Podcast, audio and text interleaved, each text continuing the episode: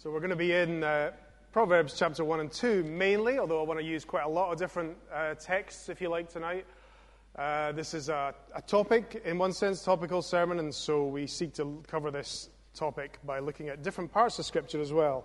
I want to start by uh, saying this depending on the newspaper you read or the media that you engage with, whatever you read or watch or look at out there, you may be aware that there is a new humanity under construction. I don't know how much a part of this new humanity you feel or whether you're even aware of it. But it's a new humanity that is being built by our, by our newly liberated society that is free from the shackles of the old restraints, the old ways, the old religion, the old conformity, if you like. And it, and it means that we get to make of ourselves what we will. And uh, it's expressed in many different ways throughout our society, quite subtly or very overtly. And uh, it's something that a lot of people are very happy about. It's expressed, I think, in one line by an actress, Emma Watson, who I want to just quote for a minute. She was picking up an award for a, a gender neutral. Uh, she won a film award, and it was a gender neutral award. And I don't mention her to pick on her at all, whatever. But she's a public figure who makes public pronouncements, so we're just engaging with what she says at that level. And she says something very interesting. She said this, accepting her award and saying thank you very much, very politely. She said, The first acting award in history that doesn't separate nominees based on their sex says something about how we perceive the human experience. And as that last few words says something about how we perceive the human experience. And that's the point. That's, that's where we're, people are happy to get to nowadays, is that we get to perceive what it means to be human. You and I, as part of society, get to say what we feel about our own identity. We get to construct our own image however we see fit. And of course, that plays out in many different ways. And I'm sure you're aware of the ways in that, that which that plays out in our society. But it's a, it's a, if you like, a classic outworking of a, a life dilemma, an existential dilemma, which is this Do we first of all come into being and then get to decide who we are? Or, or is who we are set, first of all? And uh, the point is that many folk nowadays would say, well, we just come into being and then it's up to us to decide exactly who we are, how we want to be referred to, how we want to identify, and how we want to conduct ourselves. Okay? Now, with that as the background, you may feel that's something that you're kind of wrestling through at the moment. It impacts you quite a lot. A lot of your friends talk about this. You may feel like, what's this guy talking about? I don't have anything to do with that. Not interesting. But I think you can at least identify with the point that lies underneath this new expression, if you like, this desire to create a newly liberated humanity. And that is that we get to determine who we are. It's autonomy. Freedom as humans to decide who we are how we get to behave. No, thank you, God. That's the point. It's been expressed in many, many different ways over many, many different years, and uh, we're seeing one particular expression of it nowadays. But why I mention all that is because then you come to God's Word and you open it up in Proverbs, and uh, you read these words The fear of the Lord is the beginning of wisdom. Now, if you've been here for the last little while, we've been thinking about wisdom and folly and how these things play out as the, if you like, the way to live, the way to, to find what is the good life, the way to follow God's ways and to know true knowledge and wisdom. And uh, so, in other words, what the Bible says is the starting point for that, for the best way of life, is the fear of the Lord. Now, that's like a heresy in, in certain circles, and this, this new humanity, if you like. To talk about the fear of the Lord is an archaic term. It's something that we've done away with. We don't need that anymore, and frankly, we'd rather not go back there again. And maybe it's something that you feel tonight. We start talking about the fear of the Lord. No, thank you very much. This is no God that I want to have anything to do if I have to fear Him. So, what I want to do tonight is just to look at two things. First of all, what is the fear of the Lord? What is it the Bible speaks about the fear of the Lord, what does it mean? And then, secondly, to come to focus as we finish on the Lord that we fear. Who is God and what is it about him that we should fear him? Okay, so those two things. And as we go through, I want to refer, as I said, to this passage, to other passages, but also often to be bringing in what the New Testament says, because I think as well a lot of people feel or fear that this is an Old Testament concept. To speak about fear in any way is something that was from an old time. Nowadays, Jesus certainly wouldn't be keen to talk about this, and we in the church shouldn't be either. So I want to see what the New Testament has to say about this also. Okay. First thing then, what is the fear of the Lord? What, is it, what does the, the Bible mean when we read? What does Proverbs mean when it speaks about the fear of the Lord? Well, I read one writer who summarized it helpfully, and I'm just going to use his definition. He says this, okay? So the fear of the Lord, what do we mean? We don't just mean an emotion. So, you know, uh, the fear of the Lord means that Christians are frequently found cowering in corners, sweating fear of uh, terror because something might happen to them. No, he says the fear of the Lord in its fullness is expressed in living in submissive obedience to the revealed ethics and authority of God the Creator. So there's a lot in that, isn't there? It recognizes, first of all, that there is a God who is the Creator. So our society says, no, thank you, we've done away with God. We say, no, we maintain that there is a God who is the Creator, who is revealed in the pages of the Bible, and He is our starting point, if you like. He's our reference point. And He has revealed to us ways in which He wants us to live as our Creator. And the fear of the Lord is to recognize His authority and so to live out our lives with that as our primary reference point. So, again, those words may give you the shivers. Submissive obedience to the will of God. But that's what we're talking about tonight. And Proverbs says that to submissively obey, to seek to live out your lives under the lordship, under the authority of God, is your calling as a human being. And it is the best thing for you also. So I want to recognize those two things as we go through tonight. You see that, the, the, verses that we've read, okay? So we see this now. Obviously, there's a lot of personification going on here in terms of wisdom and folly, but we pick up on this kind of language. If I go to verse 23, verse 22, the simple ones have been uh, called out, if you like, and the, the word to them there is, Well, how long are you going to go on being simple, shunning God's ways? And then we get in verse 23, if you turn my reproof, my correction, if you turn at my reproof. So, the thing about reproof is it exists where transgression exists. So, in other words, there's no reproof without somebody needing corrected. And correction or transgression occurs where boundaries exist. That's kind of self evident, isn't it? There's no, nobody has any right to say, uh, you should change your ways if there are no set boundaries to how we should live. So Proverbs is operating within the context of set boundaries for how that we should live. If you turn at my reproof. And uh, later on, if I was to go back down to uh, verse 29, speaks to those who haven't listened because they hated knowledge and did not choose the fear of the Lord, would have none of my counsel and despised all my reproof.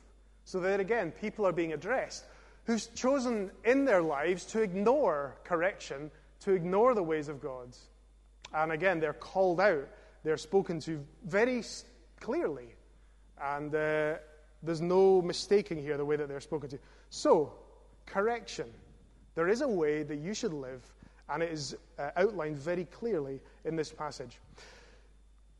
Wisdom, then, the fear of the Lord, is identifying a correct starting point for the way that we are to live our lives. It's recognizing, first of all, how should I, if you like, set my compass? Well, it's to recognize, first of all, that there is one who has made me, who has clearly explained to me how he wants me to live, and that that is the framework in which I operate. So think about um, highway code. So if you drive, or if you cycle, actually, you need to know how you should behave when you drive or when you cycle. Uh, if you decided to start driving by just getting in a car and going for it, you might have fun. You probably won't have fun. Probably everybody else on the road won't have fun. And you may well get into trouble with the law. You can't just get into a car and go, can you? You need a starting point. You need to know that there are certain ways in which you're to operate so that you can navigate the roads safely. But here's the thing about that as a starting point you don't, you don't learn the highway code, pass your test, and say, Fantastic, I am now liberated from the highway code because I know everything. Chuck it out the window and just carry on however you feel like you take the starting point with you, in theory.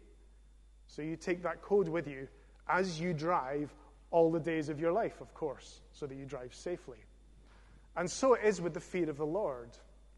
It is that starting point where you recognize who He is, His authority and majesty, and you take that with you in every decision, in every aspect of who you are as a created being, in your morality and in your ethics, in the cultural uh, awareness that you have, in your conversations, everything. The fear of the Lord is to recognize his primacy and uh, to operate accordingly. I want to give you an example from Job. Job is a very clear example of somebody who feared the Lord. He's often spoken of as a, as a righteous man. Somebody whose life, uh, he's not described as a perfect man, because nobody except the Lord Jesus was that, but he's somebody who oriented his life around as much, uh, often as we read, as much as possible, around following God's will. So, Job's introduced to us in chapter 1 of that book, and, and I'm just going to read a, a few verses. It talks about his sons. So he had some, some boys, and they were fond of having a good time. So his sons used to go and hold a feast in the house of each one of, on his day, and they would send and invite their three sisters to eat and drink with them. And when the days of the feast had run their course, Job would send and consecrate them, and he would rise early in the morning and offer burnt offerings according to the number of them all. For Job said, It may be that my children have sinned and cursed God in their hearts. Thus Job did continually. You see what Job is doing there. He lived in very different times to you and I. The way he expressed, if you like, his faith was different in the sense that he would go and offer burnt offerings, but he was deeply concerned that he and his family lived within the orbit, if you like, of the will of God. It was his abiding passion that he and his family would live within the will of God. It was, it was something that was his starting point, and it went with him into all of his life. So the fear of the Lord is to recognize his ways and to live accordingly. Let's say a few things about that just as we start to work it through and apply it. And the first is this I've referenced this already. I think, I think many people hear this kind of thing and think, well, this sounds like uh, you're talking about works, salvation by works. And we, I think we're beyond all of this kind of stuff now, talking about behavior, ethics, how we should live. Uh, this is, these are the days of grace. Jesus is my Savior, and I am free. So we maintain, absolutely, that we are saved only by grace and not by works. And we live in an age of grace where we know the grace of the gospel and the work of God towards us. Uh, and yet, that gospel, that salvation that we have because of the work of Jesus Christ and only because of the work of Jesus Christ, then motivates us to new life, to a new uh, appreciation of the wonder of living for God and of following out his commands. So let me give a New Testament illustration of this. Just briefly, I'm going to turn, I apologize, I should have had these verses on the screen, uh, but I didn't. Ephesians chapter 5, speaking to Christians who know the wonder of the gospel of Jesus. And uh, these words are, are impressed upon them. And these words are impressed upon you and I as a Christian community tonight. At one time you were darkness, now you are light in the Lord. Walk as children of light. For the fruit of light is found in all that is good and right and true, and try to discern what is pleasing to the Lord. You hear that? So discern what is pleasing to the Lord, like Job did all those years ago. So you get up each day and you say, God, help me to live as you would have me live. And help me to find delight in living in the way that you would have me live. Because I remember your grace towards me in your Son, Jesus Christ. Second thing I want to say about this it remains a uh, key thing for you and I that we seek to follow and to live out God's ethic, if you like. Second thing is because it is the best. It's the best way to live. God's uh, words to us, God's commands, uh, is for our good.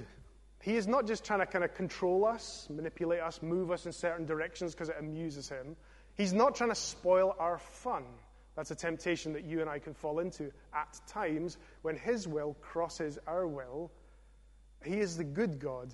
He is Father, Son, Spirit who's existed from all time in perfect harmony, and He knows how to live. And so the ethic of God is the best ethic, and sometimes I think I and you need to recapture that and remember again the beauty and the joy of living God's way, living God's ethic. Uh, if I could move, uh, we read into chapter 2 in Proverbs, so if I can just move into chapter 2 and bring out a few words that show us that. Let me just read through these verses again with you. Let's just see what they say about the beauty, the goodness of uh, the, living under the feet of the Lord, living out this wisdom. These things are so interrelated, aren't they, as we go through this book? So, from chapter 2, verse 6 for the Lord gives wisdom. From his mouth come knowledge and understanding. He stores up sound wisdom for the upright. He is a shield to, do, to those who walk in integrity, guarding the paths of justice and watching over the way of his saints. Then you will understand righteousness and justice. So that's something that he says to you. If you walk in my ways, you will understand righteousness and justice. Uh, something that we often struggle to attain from within ourselves, don't we? A sense of rightness and justice. And equity, every good path, for wisdom will come into your heart and knowledge will be pleasant to your soul. Discretion will watch over you. That word discretion there is so important. Uh, the mark of uh, interesting character, we often say now, is a sense of carefreeness or um, just going with the flow. This speaks about discretion, watching your ways and matching what you do according to the will of God. That's so much what the book of Proverbs is about. Take careful thought to how you live. And so these things are promised to you as you walk in the ways of God, as you fear the Lord and live that out, then, then this is the fruit that you will see in your life. Uh, now, of course, as we live spirit uh, indwelt, as He enables us, counsels us, and teaches us, leading us into uh, a a fuller knowledge of Jesus and uh, the way that we should live. So it's, it's the best, if you like, it's the best way. It's sweet. Uh, one more uh, New Testament reference just to um, emphasize this in Philippians chapter 4. Uh, just as Paul is concluding his letter, he says these words Finally, brothers, whatever is true, whatever is honorable, whatever is just, whatever is pure, whatever is lovely, whatever is commendable, if there is any excellence, if there's anything worthy of praise, think about these things. You see that? You see what he's saying? Spend your lives meditating on God and God's ways and all that is good. All of these things are good. They are wholesome, if you like. So that I think sometimes that word uh, gets uh, degraded by us a little bit. It's kind of boring to be wholesome, not very edgy. And God says, this is a really naive way to approach your life.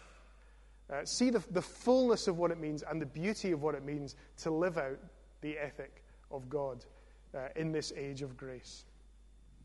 And the thing, just to close this section, I want to say is uh, just to pick up on another verse from Proverbs a few chapters later. So, this, this uh, encouragement to live out the feet of the Lord, this ethic, remains primary for you and I uh, to give honor to God and uh, to be pleasing to Him. It's the best way to live. And that is expressed, I would say, finally, in a verse from Proverbs chapter 14. So, let me quote one more verse. Proverbs chapter 14, verse 14 says this The backslider in heart will be filled with the fruit of his ways, and the good man will be filled with the fruit of his ways. It's one of these wonderful verses that sort of seems to take two situations and say the same thing. So, the backslider, the person who's starting to ignore God, and say, No, thank you, let me replace you with something else, well, that person will be filled with the fruit of his or her ways. What does that mean? Well, it means they'll get what they're after. It means that if you and I start to replace God with something else, no thank you, God, I don't like your wisdom. No thank you, God, I don't like your authority. Let me find my own identity and live out my identity however I feel. Well, that's what you'll get. But that's all you'll get. And you'll not know the way of the Lord. Uh, unless you don't get that, of course. And that's the problem, isn't it? So often people are tempted to go off on another path because they see something that looks better, but it's unattainable. And it's out of our grasp. Because you and I don't have the capacity within ourselves to get it. We're not able to. Or it's not for us. It, it, it uh, eludes us. And then we feel only a sense of disappointment with the way that life is turning out. But then the verse, of course, says, a good man will be filled with the fruit of his ways. Now, just think about that for a minute. The good man, the righteous man, the way the person that is personified here, the one who seeks the Lord, will be filled with the fruit of his ways. What does that mean? Will he be filled with the righteousness? Uh, we are, of course, gifted righteousness in Jesus Christ, but we'll be filled and filled again with a sense of God's goodness and what it means to live for him, and we'll be filled with God himself. That is what you get if you as it were, go after God. Again, be reminded of that. Be reminded of what it means to seek the Lord. You get the Lord, you come into fellowship with Him. What could be better than that? So, if we start to lose a sense of the goodness of that, then we know, I think, that we've gone off the path at some point, or at least we're starting to go off the path. And we need to go back to the Lord and say, Lord, help me to see again the goodness of your ways and help me to see again your goodness. May I desire you. That's the call so often of the Psalms, isn't it? Lord, help me to desire you, to see you for who you are. Okay, so this is something about what it means to uh, live out the fear of the Lord. What is it to fear the Lord? It's to continue to live, recognizing Him as the one who is the authority and uh, who provides the best ethic, the best way for us to live. But secondly, I just want to ask, kind of reverse the question, if you like. Who is the Lord that you fear? Let's, let's turn the focus for a minute and focus on the Lord Himself. Why should we fear Him? Who is He that we should fear Him? And what does it look like to fear Him? Proverbs is very helpful because it reminds us, as do the whole scriptures. That the God who we are to fear, the God who gives wisdom and who is wisdom, is personal. Now, you think, okay, tell me something I don't know. But think about the alternative to that. Think about the alternative to that that we just exist in a universe with no God or a force, a blind force that we can't fathom but Proverbs says we have a God who reveals himself and who makes it clear to us how he would have us live. He has, he has spoken, he has revealed himself, he has come near, if you like. So we have a God who is uh, personal. Donald MacLeod says this It's only because the wrath, if you like, the judgment of God, is personal that mercy and forgiveness are possible. He goes on to say, if he corrects his children, it's for their own good. If he judges, it is in equity. His anger, like all his dealings with men, is covenantal. In other words, it's according to the promise that he has laid down. It's not random, it doesn't depend on the day of the week. He's made his stipulations plain and left men and women in no doubt as to the consequences of defiance. That's really important. God is personal, he has come near, and he's made it clear to us how we should live. And the first way in which we see him is as the holy, other, transcendent, perfect God who will judge. He is the God who will judge the living and the dead. All people will one day uh, face a reckoning, if you like. And we never depart from that reality. We never depart from that truth. And so we see that. We've read these verses already, but at, at uh, the end of uh, verse, the end of chapter 1, Those who despise the fear of the Lord, what, ha- what happens? They'll eat the fruit of their way, have their fill of their own devices, for the simple are killed by their turning away, and the complacency of fools destroys them. Proverbs speaks clearly about the fate of those who reject the wisdom of God. God is the holy God, He is the judge who will judge all people. Now, you think, again, that this is uh, inappropriate talk in today's day, and uh, Jesus would have nothing to do with this. Hear these words that Jesus spoke.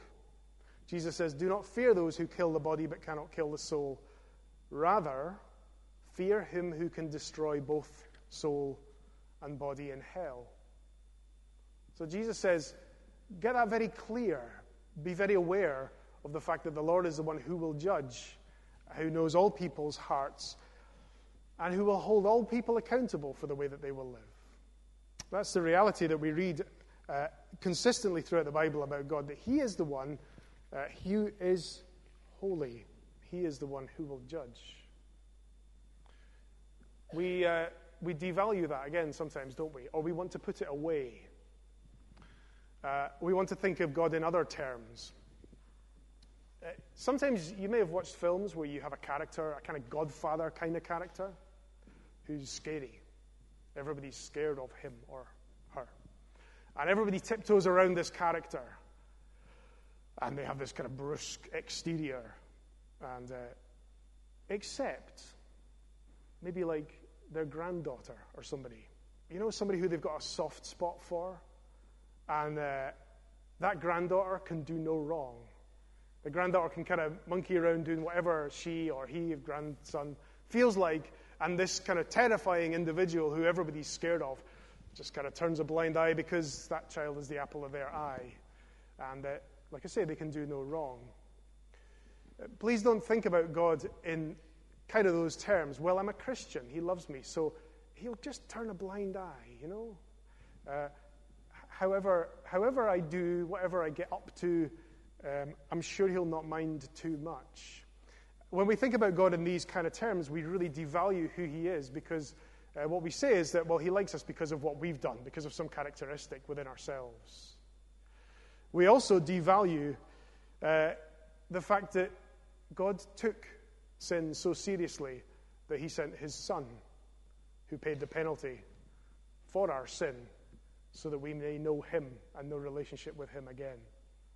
And so we have a very we live with a very clear sense of the reality of the holiness of God, the fact that he will judge and that he has already dealt with sin for us in his son Jesus. And so there's an awesomeness to God. There's an awesomeness when we continue to remember what he has done and what his son has done when he paid the penalty for our sins. But what that does, when we understand this side of it also, is we understand the incredible mercy of God. Who is the Lord that we should fear him? Well, he's the Holy One, he's the righteous one who will judge the world, and he's the merciful one, abounding in love. Psalm 103. We've sung a couple of times in the Psalms already tonight, and I hope you, I hope you recognize that while we sang these Psalms. Let me read from Psalm 133. As a father shows compassion to his children, so the Lord shows compassion to those who fear him. So to live in the fear of the Lord is to know him in his holiness and to know him according to his covenant love, where he says, If you uh, abide in the way that I would have you abide.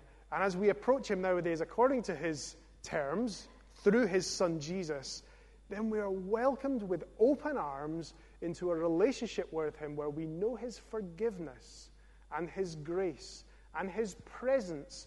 And we're promised that for all eternity because of His great love.